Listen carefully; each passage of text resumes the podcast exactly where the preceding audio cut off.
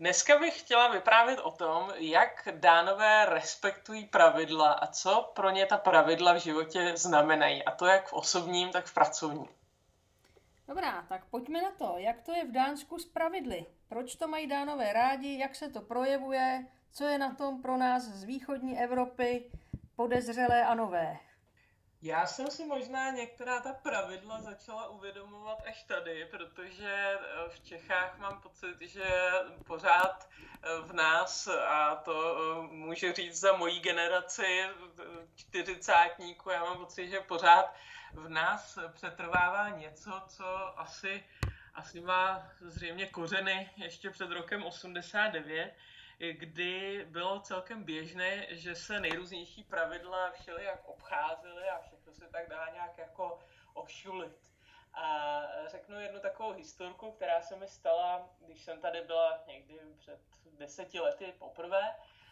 Jela jsem vlakem a měla jsem samozřejmě koupený lístek a potřebovala jsem trošku poradit, kde, kde přestoupit, nebo něco jsem se potřebovala zeptat průvodčího a celou tu dobu, což bylo třeba hodinu a půl, vůbec žádný průvodčí nešel.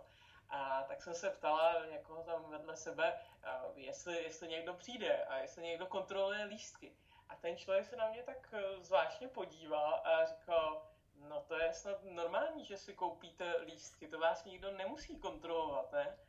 A já jsem si sama pro sebe řekla, no samozřejmě, že mě nemusí nikdo kontrolovat a že já si koupím lístek, ale zkoušela jsem si tu situaci představit v Čechách, kde když by zřejmě nikdo ty lístky nekontroloval, tak by to přeci bylo super a ještě by o tom někdo napsal na Facebook. Představ si, já jsem bez lístku a jako nic jsem takhle nemusel platit, to byla pohoda, ještě by se tím jako vytahoval, eh, že porušil ta pravidla pro Dány je to porušování pravidel něco tak uh, těžko pochopitelného na nejrůznějších úrovních, že uh, tak jako za, zažívám ho všu, všude možně, tohle uh, to jejich nastavení.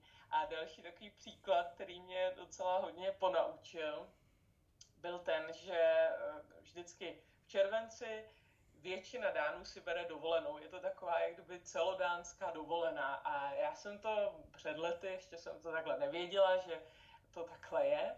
A měla jsem schůzku třeba začátkem července, měla jsem tady v Dánsku schůzku v jedné takové důležité instituci. Tam zůstala z toho celého týmu jenom nějaká stážistka nebo taková asistentka tak já jsem s ní něco projednala, ale potřebovala jsem projednat ještě něco dalšího s jejím nadřízeným. A ptala jsem se jí, kdy ten eh, člověk, kdy se vrátí do práce. Jestli v srpnu, že bych znovu přijela do Dánska, že bych se s ní setkala. A ona mi nejdřív takovým klidným hlasem řekla, eh, on má dovolenou, takže já nevím, jestli tady v srpnu bude, nebo třeba má nějakou služební cestu, nebo tak. A já jsem se tak nadechla a řekla jsem, no jako fajn, že má dovolenou, ale nemohla by si to zjistit teda, kdy se vrátí? A ona mi už pak trošku důrazně řekla, no má dovolenou. A e, moje já se tak jako ozvalo a říkala jsem si, Ježíš Maria, tak nemůžeš mu poslat sms a zeptat se ho třeba, budeš tady třetí týden v srpnu? A to jsem takhle důrazně neřekla, ale znovu jsem si ji zeptala a to už bylo vidět, že to je na ní opravdu jako moc. Zkrátka má dovolenou a přesto nejede vlak. A žádný e-mail, žádná SMS, nic takového posílat nebude. A mě v hlavě šrotovalo, říkal jsem si, tak já si koupím letenku na srpen, na nějaký termín, zrovna se to trefí, ten člověk tam nebude, tak jako, co co je za problém, proč to, se to nedá vyřešit? A pak jsem o tom přemýšlela víc a víc a říkala jsem si, no tak co je v uvozovkách normální? Je normální to, jak to máme my v Česku, kdy ať jsme na dovolené, tak pořád koukáme do těch mobilů a nějak tak pořád reagujeme a jsme tak, tak nějak pořád online. Je tohle normální nebo je normální to, že zkrátka mám dovolenou a nemluvte na mě ani kdyby hořelo, všímám si toho víc a víc, že ta hranice mezi tím pracovním a osobním životem je pro ně naprosto striktní a skutečně to dodržují když bych to hodně přehnala úderem té hodiny, třeba čtvrté nebo páté, nebo kdy končí práci, přeháním, ale odhodí vidle a jdou, jdou prostě domů. A nic se neřeší po té pracovní době.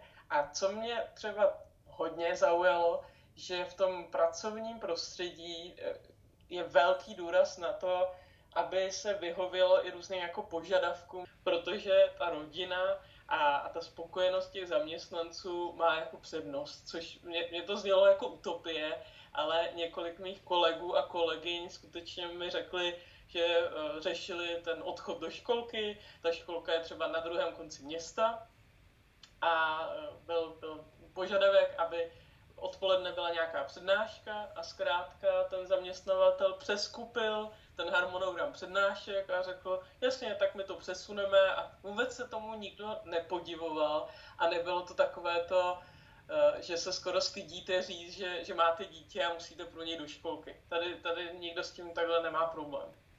No ono to celé takhle zní, že to je vlastně protiklad tomu našemu takovému, jak bych řekla, autoritativnímu zřízení, které funguje napříč celou společností, že Češi jsou zvyklí, že zkrátka někdo, imaginární veličina na vrcholku pyramidy, vydá pokyn, že to takhle musí být a ty musíš být k dispozici a bude to takhle. Je, je to tak a samozřejmě, že teď v době korony se to také dost promítá i v tom, že jak ten respekt, jak ta pravidla, jak to tady funguje, protože tady není třeba eh, říkat nějaké, nějaké befely. Tady já jsem dokonce měla i chuť si párkrát vyfotit v tramvaji nebo v autobuse nebo, nebo všude možně jinde, když jsou nějaké nápisy, třeba eh, prosím, nasaďte si roušku, děkujeme, že s námi cestujete bezpečně. Tak když si přečtete tenhle nápis, když, když si tohle přečtu versus nasaďte si roušku, jako, ono jsou to drobnosti, ale eh, tak to celkově docela působí jako úplně jinak. A co bych chtěla říct pro Dány, eh, nej, není, oni zřejmě ani nepotřebují něco takhle direktivního, protože ve všech těch materiálech, které jsou teď kolem eh, korona opatření, tak všude je, že něco je doporučeno. Není to musíte udělat tohle a nesmíte. A pro toho Dána zřejmě tohle, to doporučení už je natolik, eh, jako už to chápou tu důležitost natolik, že, že to respektují ta pravidla a nikdo se nad tím nepodivuje. Samozřejmě, že to ty lidi určitě to nějak štve, že tady se musí dezinfikovat a tady se musí nosit rouška, ale nikdo to vůbec jako nerozporuje. A já si vzpomínám na ten první den, kdy jsem byla na univerzitě a byl to shodou okolností den, kdy eh, po x měsících se mohli pedagogové a studenti vrátit do školy a, a ta radost z toho, že jsou zpátky a že mohou znova ve třídě a může se přednášet, byla skoro taková hmatatelná. A oni to moc dobře chápou, že když nebudou dodržovat, i když třeba jsou to menší skupinky těch studentů, když se nebude všude dezinfikovat a všude dodržovat tohle, tak by zase byla restrikce a nemohli by do školy. Takže já v tom mém konkrétním prostředí té univerzity to vnímám tak, jak oni na těch pravidlech sami dobrovolně lpí. Je to přesně ta jejich přirozenost, tak, takže to jejich chování mě vůbec nepřekvapilo. To, to, jak teď se chovají v době korony, přímo souvisí s tím, co jsem tady zažila moc krát v různých variantách. Jak se to učí? To se musí člověk přeci učit nějak od dětství a pravděpodobně to v té společnosti funguje, řeknu, několik set let, že je každý zodpovědný sám za sebe a zároveň respektuje ty ostatní. Možná už je to nějaká vikingská tradice? Tohle těžko, těžko se mi to nějak popisuje, jak se to učí, jestli se to možná učí někde někde ve školce, nebo tak určitě doma samozřejmě, že se to předává, ty, ty modely toho chování, ale jak, jak se k tomuhle dobrali, to mm, těžko, těžko to nějak definovat, ale hrozně mě to zajímá ty, ty rozdíly, protože, jak jsem zmiňovala, to, jak v Česku je to přece jenom pořád v úvozovkách normální, ta pravidla obcházet, a to nemyslím jenom, jenom teď korona dobu, ale třeba se to týká i, já jsem měla hovor s jednou mojí dánskou kamarádkou, jak jsme zabrousili k tomu, že kolik se tady platí daně. A ty daně jsou opravdu, to je třeba 45%, někdy i víc. A ona říkala, nebo bavili jsme se, že v Česku, když se jdou platit daně, tak e, nikoho to zvlášť netěší, že musím zaplatit tu a tu částku. A ona se na mě tak podívala a vůbec zase e, jako nechápala a říkala, a tak vy máte ale zdravotnictví zdarma, školství zdarma a to vaši e, občané jako nechápou, že ty daně jdou třeba na tohle že díky tomu můžete zdarma studovat a máte to zdravotnictví. A já jsem na ní zase tak koukala, že se si říkám, no ona má jako pravdu a, a já nemůžu říct, že všichni dánové s radostí eh, jdou zaplatit daně. Samozřejmě, že asi, asi je to docela bolí v tom smyslu, že je to velká částka, ale uh, pak vidí ty výsledky, na co ty peníze jdou a asi jim to nepřipadá tak zvláštní jako nám. No ale možná to souvisí s tím, že ten dánský stát eh, pravděpodobně funguje v daleko transparentnějším režimu, takže já jako daňový poplatník můžu možná víc ovlivnit, kam ty moje peníze jdou, jestli s nima je dobře nakládáno, protože asi to souvisí teda vůbec tam s celou nějakou politickou kulturou. Určitě, určitě to, co jsi zmínila, ta transparentnost a to, že třeba ví, na co ty daně jdou a jak třeba často se můžou setkávat nebo jak, můžou kontaktovat eh, úřady, to, to, v, tom se, v tom se to taky hodně liší, protože eh, mě naprosto fascinuje i vůbec efektivita jejich jednání. Když kamkoliv napíšu nebo zavolám na úřad, například včera jsem volala na kodaňskou radnici a chtěla jsem si domluvit rozhovor o sociálních službách, zase ty aktivity pro seniory.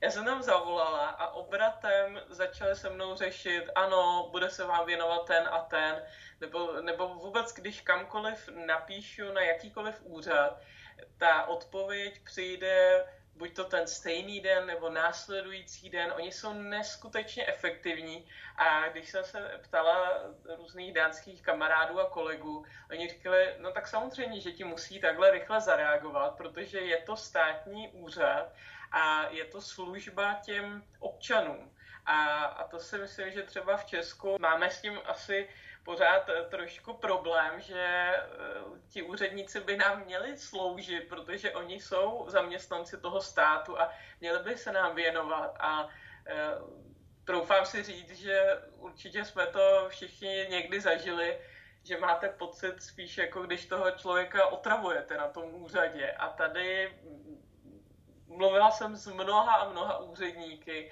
a buď to, to tak eh, hrozně dobře zahráli, že, že je to neobtěžuje, nebo zkrátka jsou profesionálové a eh, ta, ta komunikace běží neskutečně rychle. Já, se, já jsem z toho až někdy se, někdy jsem taková jako skoro až provinila, protože mám pocit, že nejsem dost rychlá, protože ta jejich reakce je pár hodin třeba. Myslíš si, že je to i tím, že je Dánsko monarchie, že třeba to dává taky nějaký lepší rámec nebo jistoty?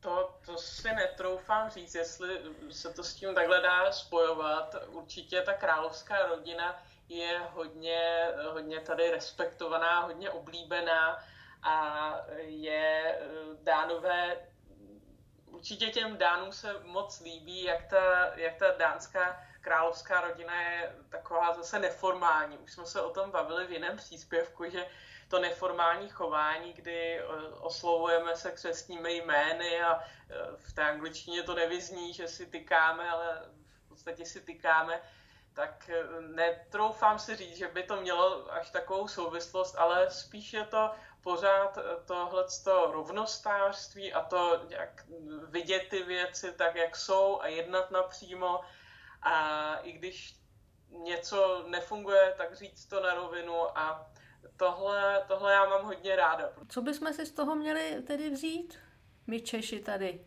Možná, možná i to zamyšlení nad tím, jak oddělovat ten osobní a pracovní život. U nás v Čechách ta hranice zase můžu mluvit jenom za sebe a svoje okolí, za svoji sociální bublinu. A řekla bych, že, že ta hranice eh, možná, možná ani neexistuje mezi prací a souvisí to i s tím, že v novinařině eh, a mám spoustu kamarádů v tom mediálním prostředí, tak novinář je tak pořád nějak v práci, ale mám i kamarády z jiného prostředí a připadá mi, že úplně to nerozlišují, kde je ta práce a kde je ten osobní život, že by byl nějaký předěl, teď je pět hodin a nikomu neodpovídám, anebo speciálně ta dovolená, když si tak vzpomenu, tak většina lidí z dovolené tak trošku pracuje. No. Otázka je, co je, co je dobře, co komu vyhovuje.